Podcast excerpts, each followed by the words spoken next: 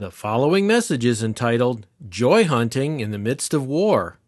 This message was given during the evening service on May 8th, 2022, at the Eastside Bible Church in Chicago, Illinois, by Pastor Jon Stephens.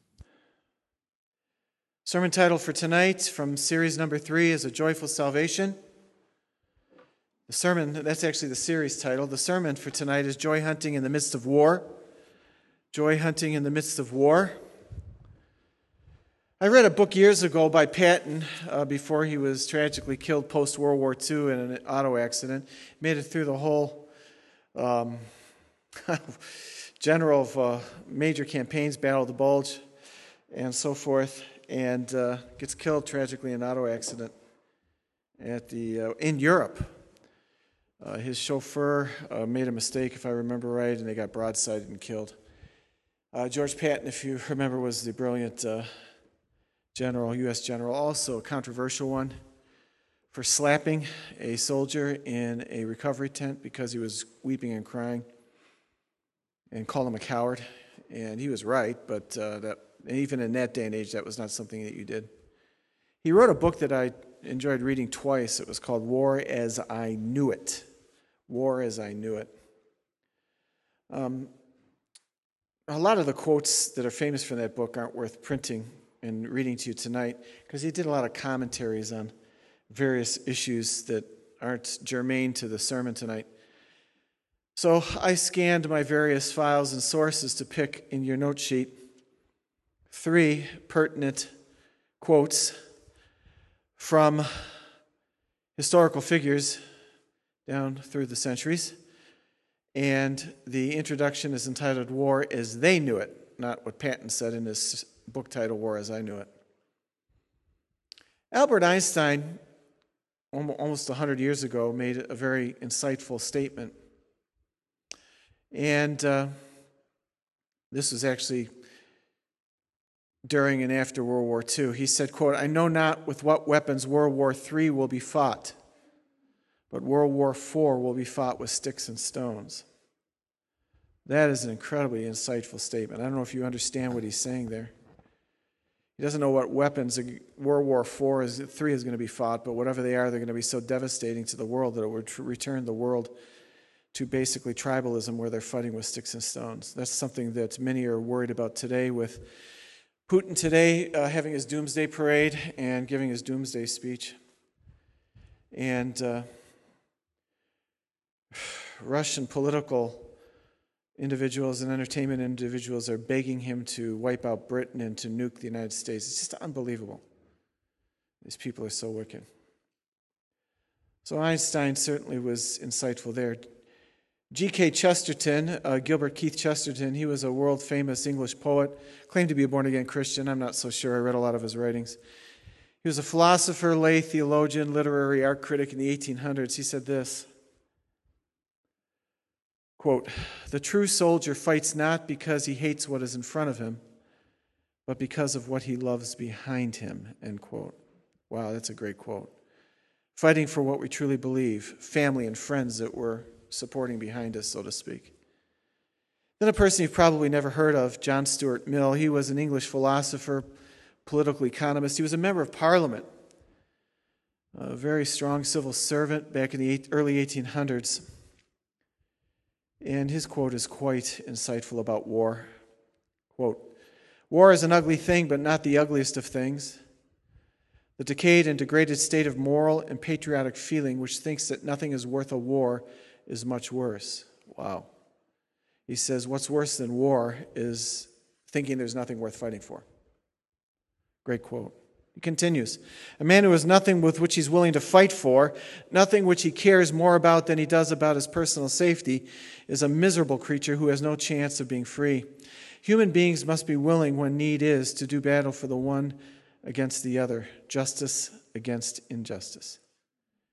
In the introduction to your note sheet, and I don't have one in front of me, even though I wrote it, that doesn't mean anything. I don't have it in front of me.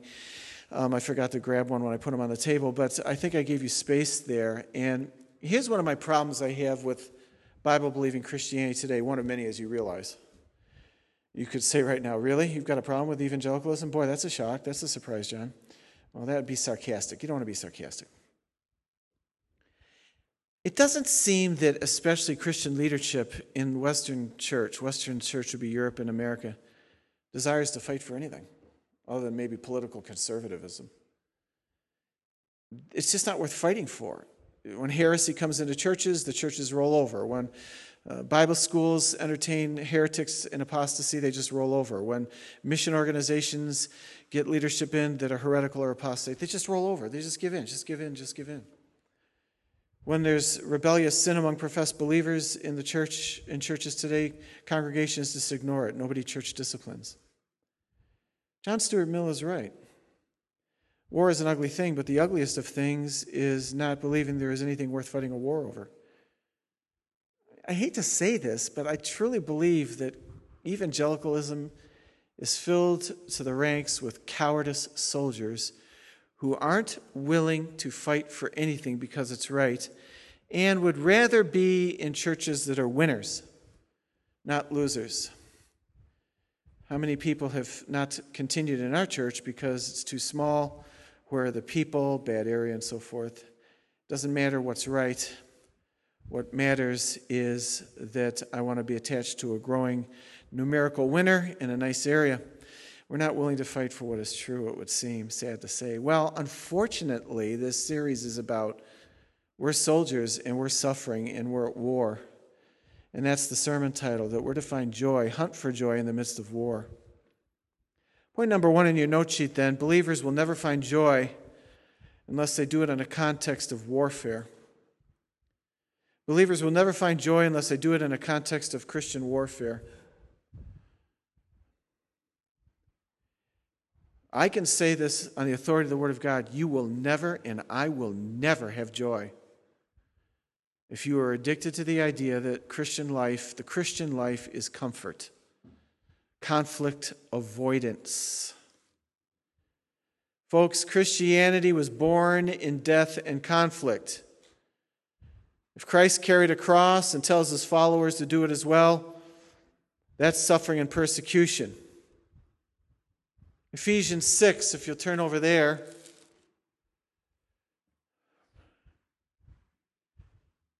We are called to be soldiers of the cross. Ephesians 6, verse 10 finally be strong in the Lord and in the strength of his might. These are commands, military commands. Verse 11 put on the full armor of God so that you may be able to stand firm against the schemes of the devil. You only put armor on if you're in a war. That passage makes it plain to us that Christians are living lives of suffering and we are in spiritual warfare. You can't avoid it. Being a Christian is about warfare. It's not about making money, retiring, nice areas, family, fun. That's not Christianity in the Bible. We can subscribe to that, and the church wholesale does subscribe to that in America, but that's subscribing to a false view of Christianity. We can kick our feet and stomp our feet and scratch our heads over that and say, I don't like that, I don't believe that but it's true, true nonetheless. We can't avoid war because it, predominantly war begins internally. Uh, look at Galatians 5. Galatians chapter 5. And I'm just touching on this in the introduction. In one of your points, I'm going to come back to this verse. But it seems to me in verse 17 that war is going on continuously in a true believer. Not in false believers, not in unbelievers, but in true believers in Galatians 5:17, for the flesh sets its desire against the spirit, and the spirit against the flesh. They are in opposition to one another. That's warfare, folks. Okay? That's internal warfare. How do you get away from internal warfare? He's talking to believers. Number two in your note sheet. There is no such thing in the Bible as a Christian life of ease. There's no such thing in the Bible as a Christian life of ease. Simple as that. Doesn't exist. Can't show it to me anywhere. You can, not you, I don't mean you necessarily, but you speaking to the broad spectrum of Christianity can tell me all they want that uh, Christ has come to bring us um, ease, comfort. Some have actually used the idea of peace. peace has nothing to do with a lack of suffering and comfort living. Peace has to do with spiritual peace inside in the face of horrifically frightening circumstances, by the way. You don't need peace if life isn't nasty. Number three, one can only find joy in the battlefield of suffering. That's the only place you're going to find it. Can't find it anywhere else. Underneath number three, conflict avoidance will not bring you joy. Can't find it. Does not exist in the Bible. Joy only operates on the battlefield of suffering. And I truly, as I've said, ad infinitum, Latin for infinitely so, most believers will go to their grave rejecting this truth. They will not accept it. They will not believe it. They can affirm it verbally, but they will not believe it as their lives dictate. Their lives dictate, Christians' lives dictate that they are comfort oriented. They will hunt for joy in a sea of comfort and pleasure and will never find it and will go to their graves looking for a sea, a land of comfort and pleasure in this life. Yet, as the sermon title says, God has called us to the business of joy hunting in the midst of war. Now, as with every perversion in the church that I have run into in writings, of course, heretical, and it tires me, heretical Christian leaders in the American evangelical church try to oppose truth at every, every corner of the church today. And there are Christian leaders, point number four, who contest the idea that Christians are at war. And they say, Where's the proof of that? Like, are they even reading the same Bible that I am? God wants us healthy. God wants us wealthy. God wants us at peace with life, good jobs. He came to bring us peace and comfort financially. They always appeal to Proverbs May your vats be filled with new wine, and may you always have much food and crops to live by. So they say, Where is the proof? So let's write down some evidences that the Bible speaks to the fact that Christians are at war. And let's start with the verse we just read, which hopefully you're still at, Galatians 5:17. What is warfare for the Christian? Number 1, it is warfare in the arena of desire. That's what Galatians 5:17 tells us. War occurs in the arena of desire for every believer. Notice it says the flesh sets its desire. Sets its desire is one Greek verb in that verse. It's the, word, it's the word for lust. The flesh lusts against the spirit, and the spirit lusts against the flesh. So the flesh's lust is sinful, the spirit's lust, lust is righteous. Epithumia is a morally neutral term that, by context, determines whether it's sinful lust or righteous lust. Notice they're in opposition to one another. That's a warfare term. They're in opposition. That is a military term. We are at war with ourselves, folks, and we're at war with the Spirit of God. Even as a believer, you're at war with the Spirit of God. Every time your lustful desires rear up, you are fighting against the Holy Spirit. So, where's the proof of warfare? Well, it's internal warfare and desires right there for the believer. Along that line, go to Hebrews 12. We've seen this before. This is all in preference, preference prefacing my comments, or all prefacing comments, introductory comments, as we slam back into uh, 1 Peter 1 in a moment. But look at Hebrews 12. Verse 4 You have not resisted to the point of shedding blood in your striving against sin. Nobody resists sin to the point where they start bleeding. That means we've never fought our sin natures as much as we should.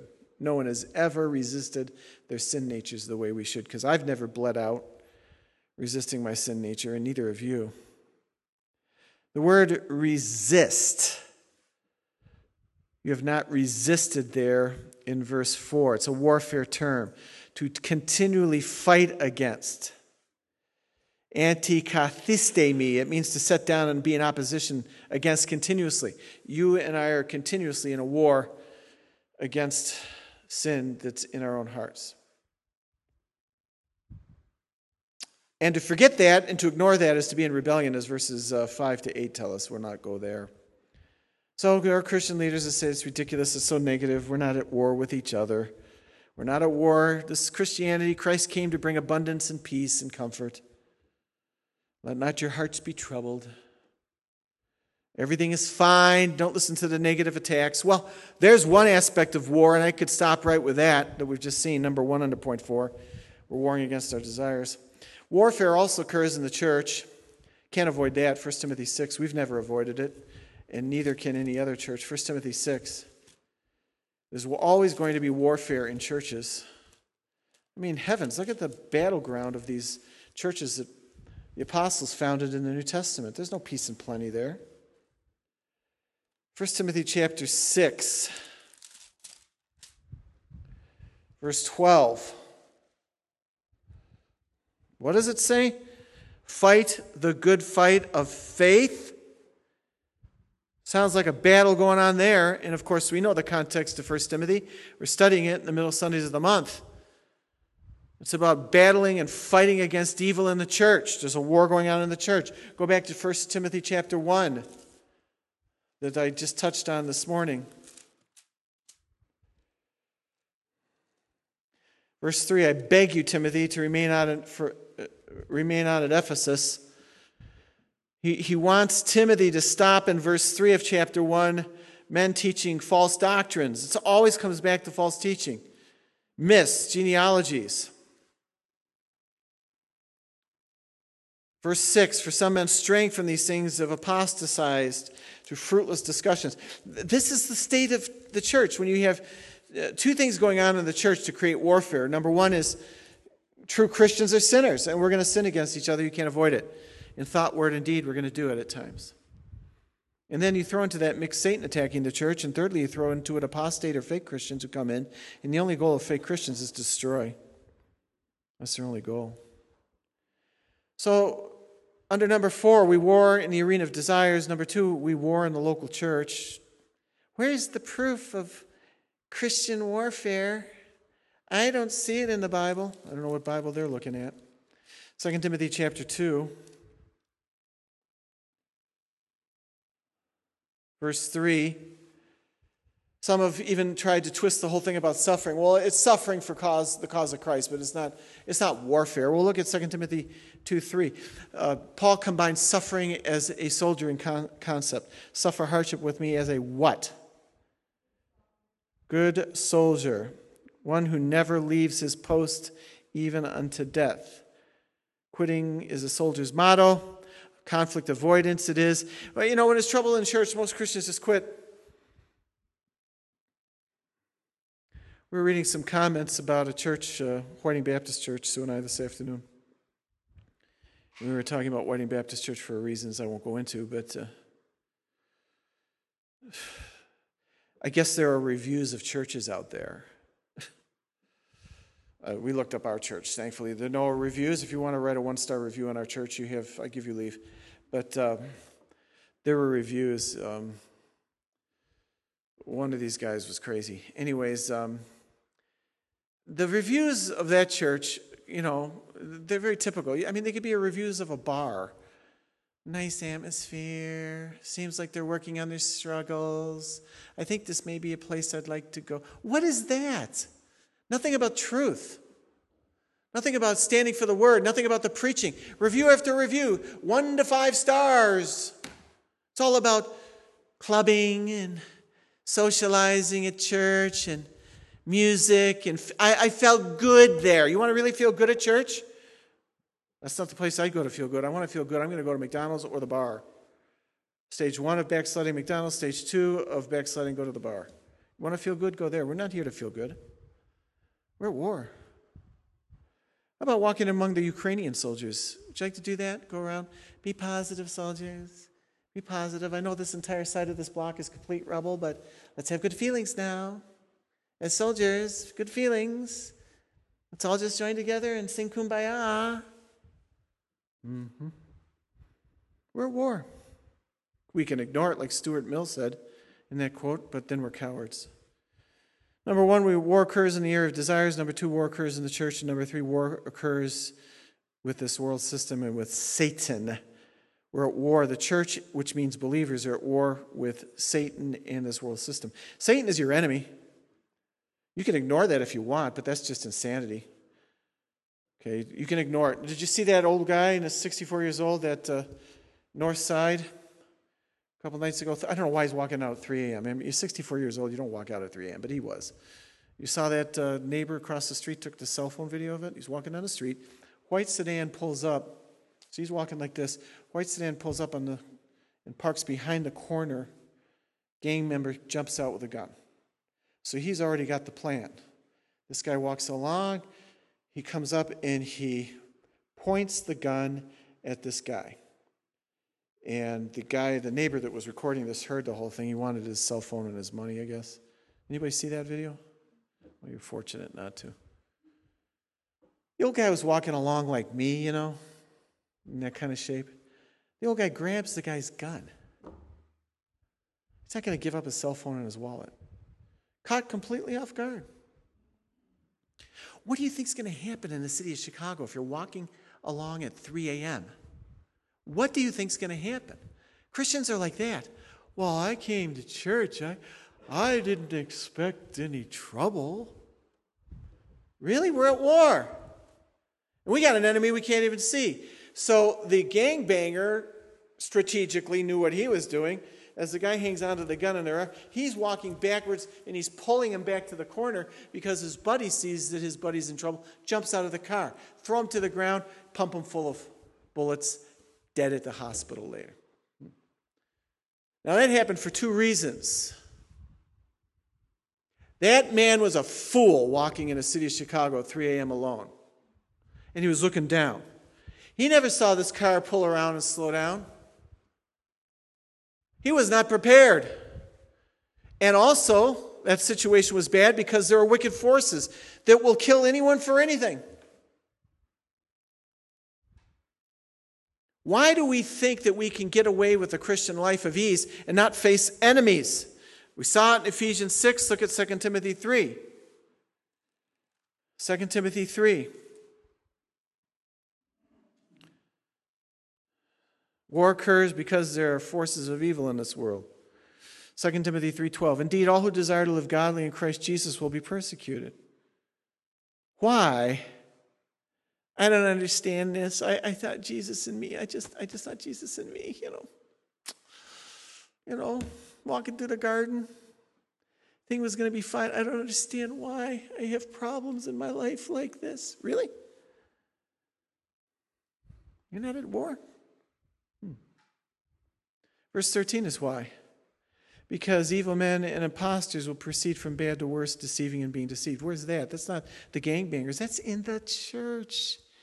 Imposters, prokopto, eh, deceiving, to wander like a planet, to pretend to be a planet when it's not.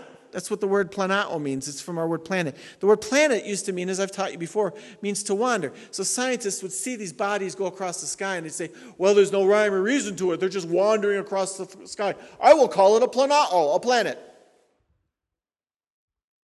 To roam. That's what deceiving is. That car was roaming, as the commentator said on Channel 7 the other night. That car just roams around at the city that time of night, roaming around looking for a sucker, someone to attack.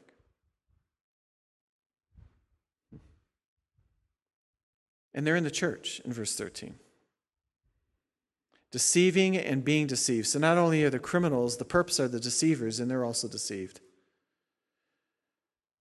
In incredible. Imposter is the word for a juggler, a sorcerer, a cheat. You can't get away from it. You and I are to focus on the Word of God in verse 14. So many Christian leaders, point number four, contest the idea that Christians are at war. They say, Where's the proof? Oh, excuse me?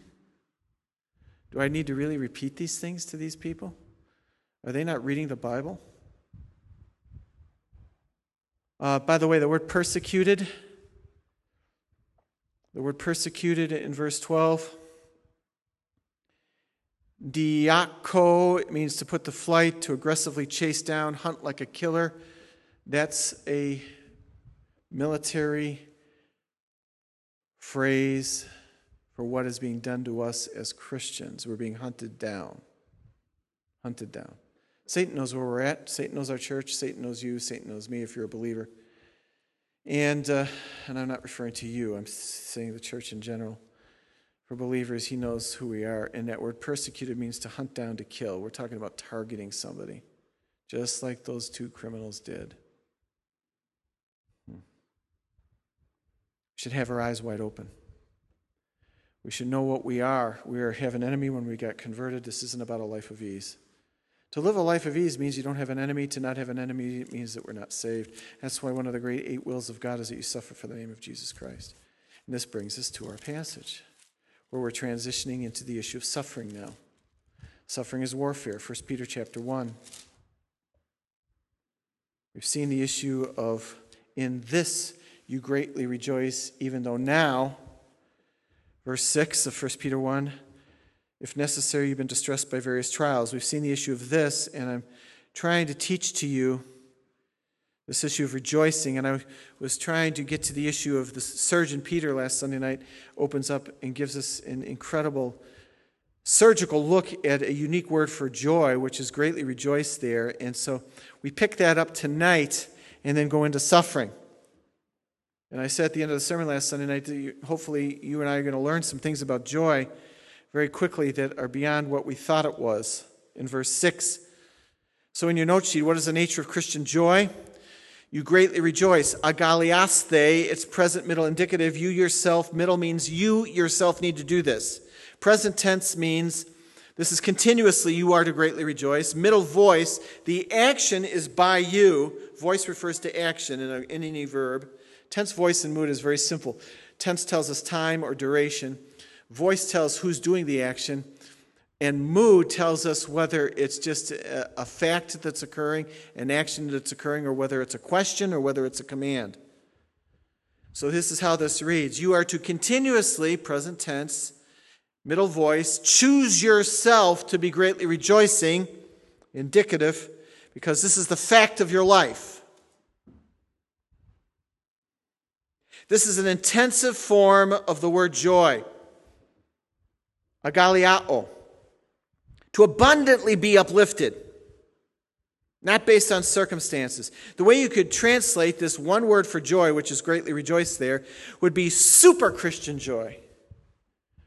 It's like what Peter is saying is, oh, I'm not going to take anything from anyone who claims to be a Christian. You can talk to me all you want about half hearted joy. I'm going to tell you that as the suffering increases, you're to have super joy increase. So alien to the church today. This word was never used in secular Greek, nor does this verb greatly rejoice in verse 6 occur in Paul's writings. Peter coins it. He's the surgeon. He's opening up the cavity in the, in the body, as we saw last. The surgeon looks at joy, and he's the one telling us this.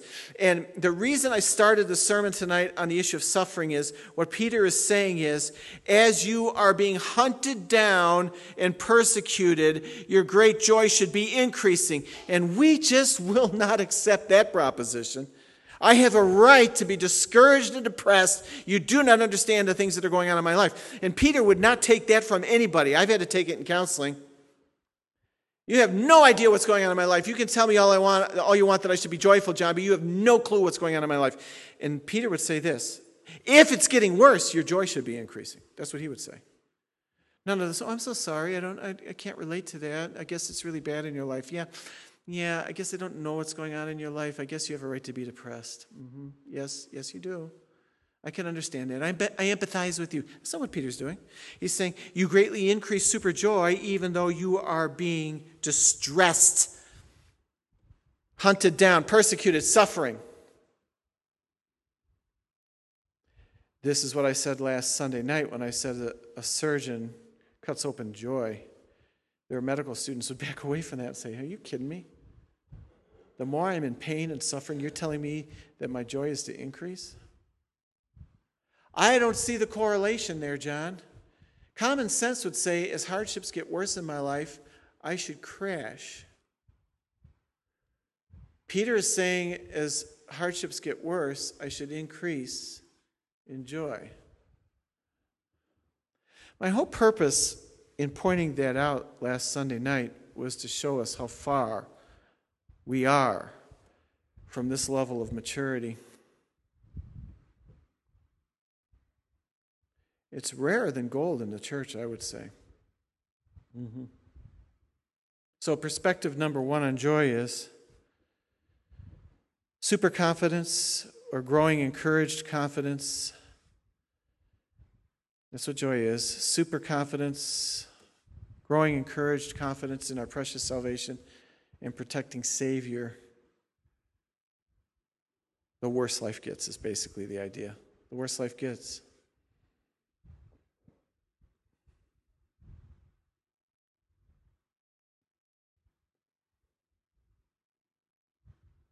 And the cries that are raised quietly in the choir loft of evangelicalism today would be things like this That's ridiculous. Who could possibly do that? I'm sorry, that doesn't make any sense. All those statements are attacks, direct attacks against the truthfulness of God's word. Right? Isn't it plain in verse 6? Greatly rejoice, have super joy, even though you're suffering. So the worse the war gets, the more your joy is to increase, right? And, and Christians, by and large, would say, that's nuts. That's crazy. That, I couldn't possibly do that. All those statements are saying, well, then God is nuts. God is crazy because His Word says that. He's nuts. He's crazy. He has no idea what I'm going through. That's pagan. That's acting like an unbeliever.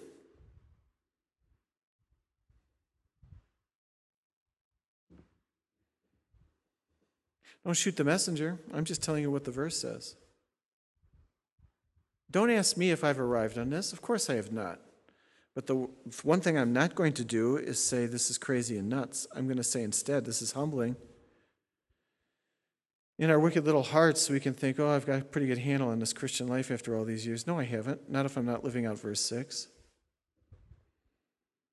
I've kind of had this idea in my life, maybe in yours, that I have some joy at times when I'm suffering, but really ratchet up the pressure, persecution, and suffering and I'm expected to grow in joy commensurate with the growing persecution? Hmm.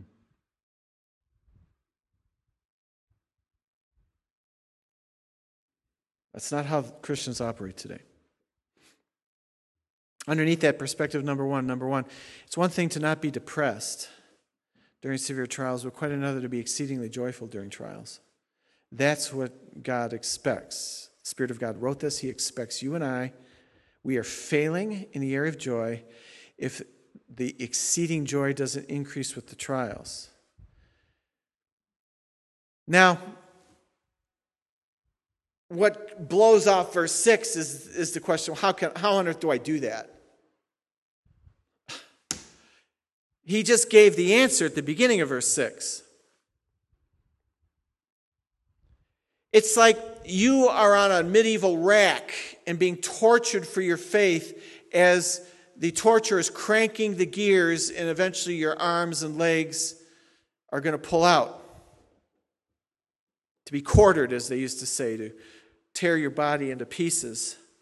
And as the as the sheer agony of the pain and the pulling of your joints is going out, you're laughing exceedingly and uplifted and rejoicing. How is that possible? It's this I'm coming, Lord. I'm coming at any minute. This will be over and I'll be in heaven. How this occurs is what he says at the beginning of verse 6. As you are suffering more and more for your faith, and we haven't even gotten to that issue, how little we really do suffer for the faith. We're stripped of everything in this world. Everything. And all we can think about is, I'm saved and I want to go to heaven. I'm saved and I want to go to heaven. I don't want this anymore. This is terrible. This life is terrible. It's no good. This is a world of sin and warfare. I want to go to heaven. I want to go to heaven. I want to go to heaven. And that's what brings joy. Lord Jesus, come, please, come, heaven. This is what brings joy. And it's not good enough to just say, I'm not depressed. God wants joy, not just absence of depression. Doesn't because we can do this. We can just shut our emotions off and just be like robotic. As I said a couple sermons ago, it's like being Vulcan, you know, no emotions. It's not good enough. Number two, the only thing that can turn depression to joy is contemplation of our salvation in eternity. That's what Peter's saying. But if we're so in love with this world, we're going to be devastated by suffering. The only thing that can turn depression to joy is the contemplation of our salvation in eternity. Longing for it, wanting it, rejoicing in it, losing all value in this world. Luke 24.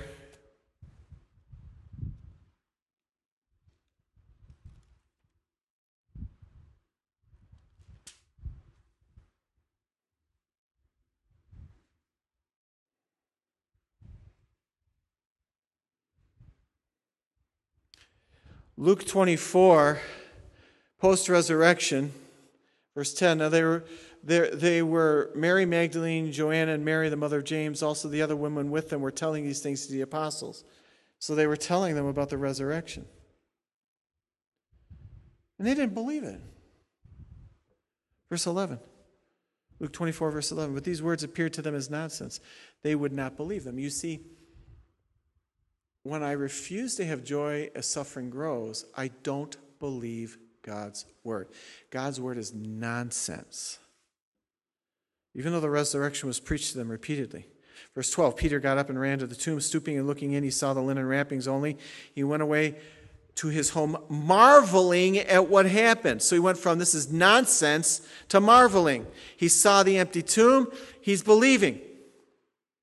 It is faith in God and His Word. When the Word says you are to have increasing joy in the midst of suffering, we are supposed to believe it and submit to it. Or we think God's Word is nonsense. Have you ever repented of God's Word being nonsense to God? Christ on the Emmaus Road runs into some of the apostles. Verse 32. Their eyes were open and they recognized Christ in verse 31. And they said to one another in verse 32 of Luke 24, were not our hearts burning within us while he was speaking to us on the road, while he was explaining to us the scriptures? This holy revival is occurring. That's incredible, isn't it? The scriptures were explained, they believed the scriptures, and their lives were transformed. Verse 52 of Luke 24. And they, after worshiping him, returned to Jerusalem with what?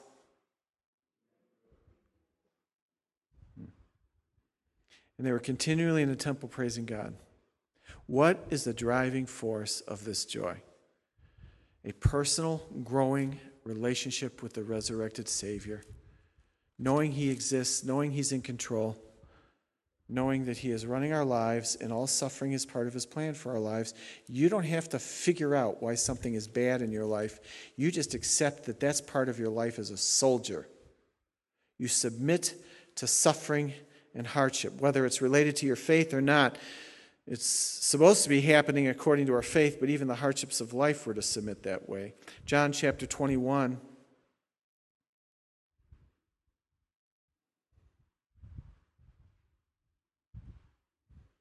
Verse 1. John chapter 21, post resurrection again. John 21, verse 1. After these things, Jesus manifested himself again to the disciples at the Sea of Tiberias, and he manifested himself in this way Simon Peter and Thomas called Didymus, and Nathanael of Cana in Galilee, and the sons of Zebedee, and two others of his disciples were together. Simon said to them, I'm going fishing. So he's renounced his calling right there. Peter has denied actually Jesus four times in the Gospels, three times until the cock crowed, and now fourth time, I'm going, I'm going fishing. He's denying his call. Do you see that? Was called. I want you to be fishers of men. He's just denying. He's, he's, this is what believers can do. They face despair and suffering. They just say, That's it. I'm done. I'm going to go fishing. I'm going to do what I want to do. God will let you do that. Verse 3 They said to him, We will also come with you. You can actually lead others into such doom by your life and by your actions and by your words. You can tell others by your life and actions and words that you've had it with your Christian faith. And you can lead others away and astray as well. So they went out and got into the boat, and that night they caught nothing. They were actually not only renouncing the call of God, but they were persevering all night in the calling that God did not give them fishing. They were enduring. Verse 4 When the day was now breaking, Jesus stood on the beach, yet the disciples did not know that it was Jesus. Verse 5 So Jesus said to them, Children, you do not have any fish, do you? That's an understatement. He prevented them from getting fish. And they answered him, No. And he said to them, Cast the net on the right hand side of the boat, and you will find a catch. So they cast, and then they were not able to haul it in because of the great number of fish. So Peter, who led them all astray in verse 3, I'm going fishing, now understands something that most Christians don't understand. God controls both the empty net and the full net. Park your thoughts on that idea for a while. If your life feels empty, God is the one who makes it feel empty.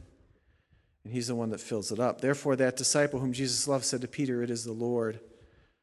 Peter didn't even know that. So when Simon Peter heard that it was the Lord, he put his outer garment on, for he was stripped for work, and threw himself into the sea. You can't wait to get to Christ. You can't wait. Just can't wait. The only way that you can be in God's will is to run toward Him. The only way that you can have joy is to, in your mind, run towards Christ in the midst of all suffering and persecution. There's no other cure for depression than the contemplation of the security of our eternal inheritance, of the greatness of our God and Savior. Only the godly have first love for Christ. Only the godly walk by the Spirit. Only the godly have great joy. This is the only way the scriptures say our joy can grow with persecution. It's to run towards Christ, to get to Him, to fellowship with Him in His Word, to pray to Him, to rest in Him, to trust Him, to accept your calling that you're a soldier of the cross and you're going to suffer. This is the only way. Since godless living robs a believer of love for Christ as well as an assurance of salvation for eternity, spiritual rebellion robs a believer of his joy as well. There is no joyful backslidden Christian, there is no such thing. MacArthur says genuine salvation and true joy belong together and are not limited to heavenly inhabitants. Peter's goal in 1 Peter 1 6 in this text is to have believers understand the joy that you should be, that should be their own constant expression in light of eternal salvation. Let me say that again. Peter's goal in this text is to have believers understand the joy that should be their own constant expression in light of eternal salvation. Salvation joy is not some brief, shallow, circumstantial emotion, MacArthur says, but rather something permanent and profound tied closely to the blessed spiritual blessings of faith, hope, and love, and given by God through His Son and the Holy Spirit. So, folks, the hunting down persecution has nothing to do with us not having joy. Nothing. It all comes back to your relationship with Jesus Christ. Discouragement, depression, which are the opposite of joy, fear, which is the opposite of peace, these are commodities in our lives that tell us we have very little, if any, relationship with our Savior Jesus Christ. Own up to it. God expects us to be joy hunting in the midst of warfare. Father, as we conclude tonight and leave these seats in front of us, dear Lord, in this church until Wednesday or next Sunday, and most of our time, Lord, is spent outside of this building. Most of our time is not spent around each other. It is so vital, dear Lord, since we're only taught two, maybe three times a week from the Word, at least in an all church context. It is so vital that we learn these truths and fixate on them when we're alone with you each day of each week in our walks with you. We confess and repent before you and ask your forgiveness that we do not know what it is like to have increased great joy in the face of increasing suffering. In fact, most believers, Lord, as you know and I know, and most of us here would know, aren't even suffering for the faith. Rarely witness, of ever.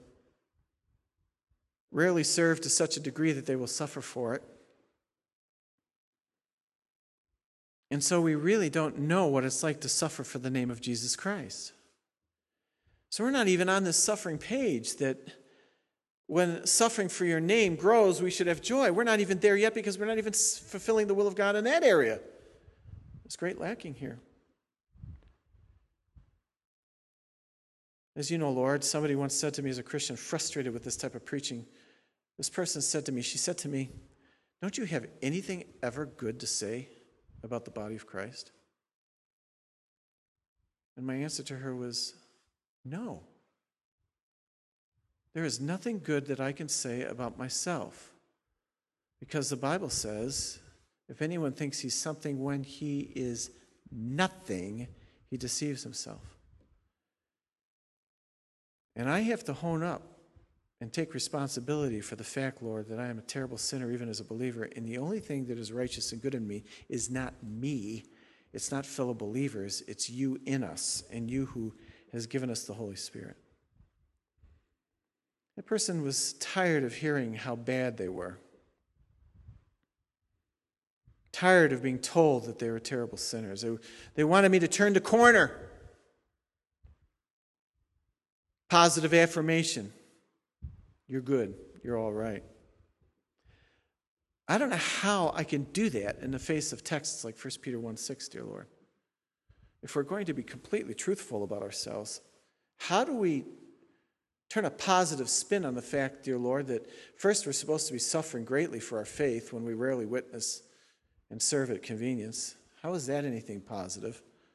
And then we're supposed to be positive and turn a positive spin on the fact that if we do get hammered for the faith, we tend to crash and burn into discouragement and depression and fear. How do we find a golden lining in that? This requires you to intervene in our lives with a great renewal and revival that requires us first to see how completely lacking we are in living out the powerful Christian life of joy.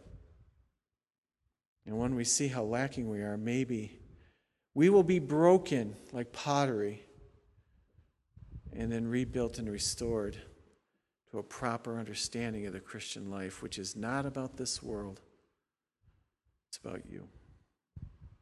No one can bring about such a miraculous change in a human's life, certainly not this sermon, certainly not me. I pray for revival in the church and in our church like we have never seen, Lord. In areas like this that are even possibly beyond comprehension for believers who listen to this sermon, completely befuddles and confuses them because they have never experienced it. Only you can transform our thinking. Help us. Forgive us. In Jesus' name, amen.